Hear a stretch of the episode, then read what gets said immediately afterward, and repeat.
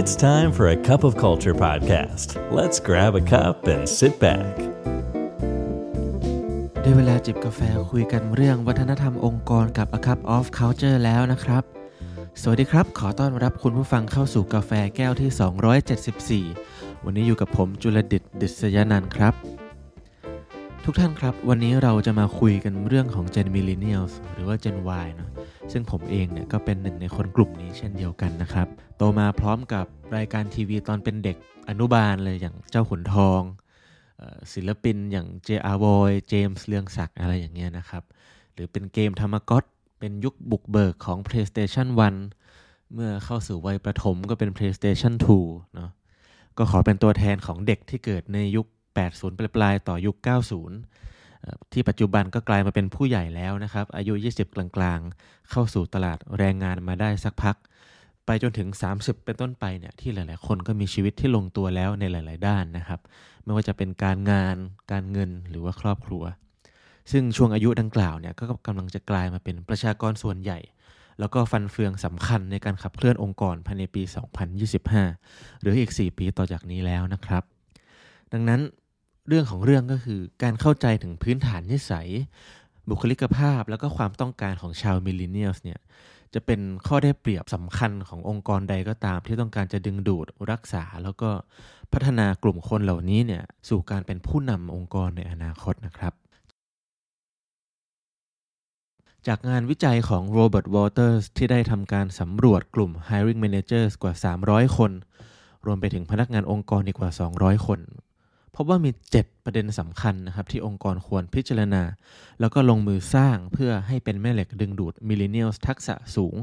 เข้ามาเป็นกำลังสำคัญขององค์กรครับ ข้อแรกครับ สร้างปัจจัยที่น่าดึงดูดต่อการเข้ามาร่วมงานด้วย วิธีการที่จะสร้างแรงดึงดูด แรงงานทักษะสูงอนาคตไกลมาสู่บริษัทเนี่ยจริงแล้วต้องทราบก่อนว่าสิ่งใดคือแรงกระตุ้นชั้นดีของกลุ่มคนเหล่านี้ จากงานวิจัยเนี่ยพบว่าค่าแรงที่สมน้ำสมเนื้อ เส้นทางการเติบโตในองค์กรที่ชัดเจน แล้วก็การนำเทคโนโลยีที่ทันสมัยมาใช้ในการทำงาน เป็น 3 ข้อสำคัญนะครับที่คนยุคนี้เนี่ยมองหามากที่สุดนะครับ ข้อ 2 ครับ สร้างความประทับใจตั้งแต่ครั้งแรกที่ก้าวเข้าสู่องค์กร แม้ว่าชาว Millennial อย่างเราๆเนี่ยจะมีความมุ่งมั่นอย่างแรงกล้าเลยนะครับ ที่จะต้องการเติบโตในหน้าที่การงานอย่างรวดเร็ว เพื่อประสบความสำเร็จไวๆเนี่ยแต่ว่าในขณะเดียวกันพวกเราก็ให้ความสำคัญกับการสร้างความสัมพันธ์อันดีกับเพื่อนร่วมงานด้วยเช่นเดียวกันนะครับ ดังนั้นการต้อนรับคน Gen นี้ด้วยความอบอุ่น ฉันมิตร ฉันพี่น้อง มีการนัดออกไปทานข้าวไปวิ่งด้วยกันนอกเหนือจากแบบการประชุมในที่ทำงานเพียงอย่างเดียวเนี่ยก็จะเป็นองค์ประกอบสำคัญ ที่จะช่วยสร้างทีมเวิร์กให้ดียิ่งยิ่งขึ้นไปนะครับ ข้อ 3 ครับ จัด session feedback การทำงานให้ถี่ยิ่งขึ้นนะฮะ ไม่มีสิ่งใดนะครับจะช่วยรักษาคนในองค์กรให้อยู่กับองค์กรได้นานๆ ได้ดีไปกว่าการที่บริษัทเนี่ยแสดงออกถึงความเป็นห่วงเป็นใย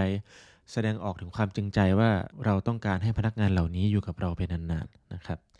ตัวอย่างเช่น การประเมินผลงานเพียงปีละ 1 ครั้งหรือ 2 ครั้งเนี่ยอาจจะไม่เพียงพออีกต่อไปนะครับ หากองค์กรอยากจะดูแลรักษา แล้วก็พัฒนาแรงงานทักษะสูง สู่การเป็นผู้นำในอนาคตเนี่ยก็อาจจะมีความจำเป็น ที่จะต้องนัดพูดคุยเพื่อประเมิน performance ให้บ่อยขึ้นเป็นอย่างน้อย 1-3 เดือนครั้ง เพื่อตรวจสอบแล้วก็ปรับแผนด้านทรัพยากรมนุษย์ให้สอดคล้องกันอยู่เสมอคำว่า session feedback นี้เนี่ยขอขยายความเพิ่มเติมว่าก็จะไม่ใช่แบบที่อาจจะเคยทำทำกันมาเมื่อก่อนที่องค์กรให้ feedback กับพนักงานอยู่ฝ่ายเดียวอีกต่อไปนะครับ แต่มันอาจจะต้องเป็น two way communication หรือ two way feedback ที่องค์กรเองเนี่ยก็ต้องถามหา feedback จากคนทำงานเช่นเดียวกัน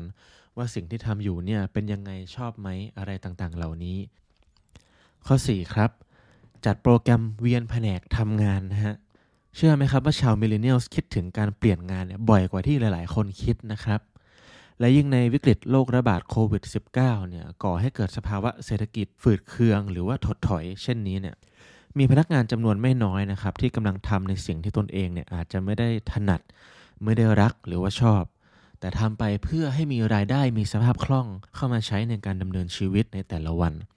ไม่เว้นแม้กระทั่งกลุ่มที่มีทักษะสูงก็ตามนะครับ แล้วลองคิดดูว่าถ้าหากเศรษฐกิจเริ่มฟื้นตัวเมื่อไหร่เนี่ยพวกเขาเหล่านี้อาจจะพร้อมที่จะมาทบทวน แล้วก็เปลี่ยนไปทำในสิ่งที่ตนเองรัก หรือถนัดก็เป็นได้นะครับ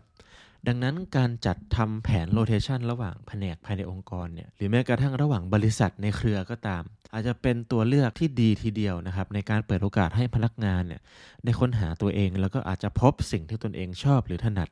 โดยที่ไม่จำเป็นจะต้องออกไปไหนก็ได้นะครับ ข้อ 5 ครับ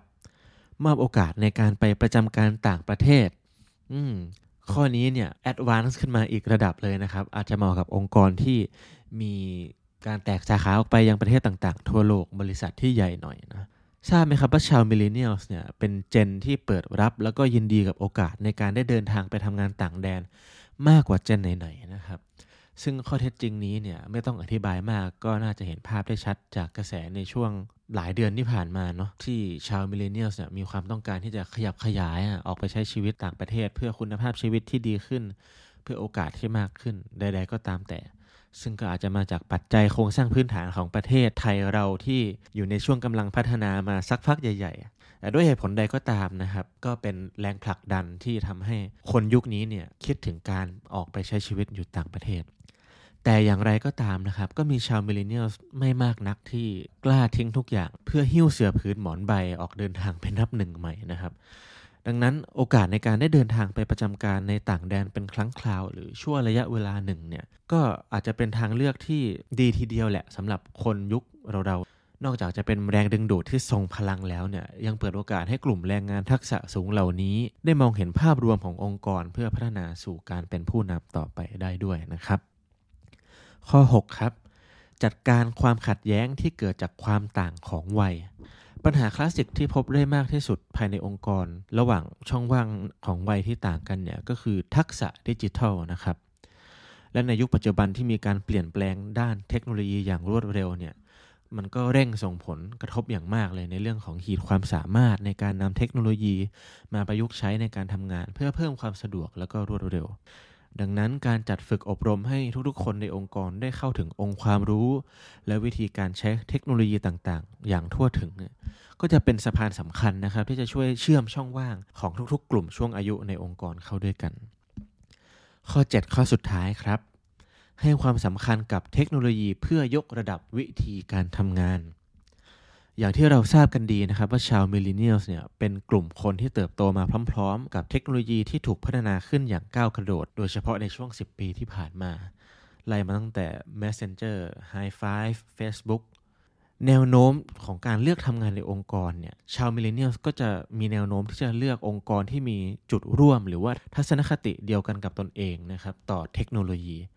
ดังนั้นหากองค์กรของคุณมีความโดดเด่นในเรื่องการนำเทคโนโลยีใหม่ ๆ มาใช้อยู่แล้ว นี่อาจจะเป็นวัตถุดิบชั้นดีในการสร้าง employer branding เพื่อดึงดูด talent จำนวนมากสู่องค์กรของคุณนะครับ วันนี้กาแฟหมดแก้วแล้วครับลืมนะครับ ไม่ว่าเราจะตั้งใจหรือไม่ก็ตามวัฒนธรรมองค์กรเนี่ยมันจะเกิดขึ้นอยู่ดี แล้วทำไมเราไม่มาตั้งใจสร้างวัฒนธรรมองค์กรที่เราอยากเห็นกันล่ะครับ ขอบคุณครับ And that's today's Cup of Culture. See you again next time.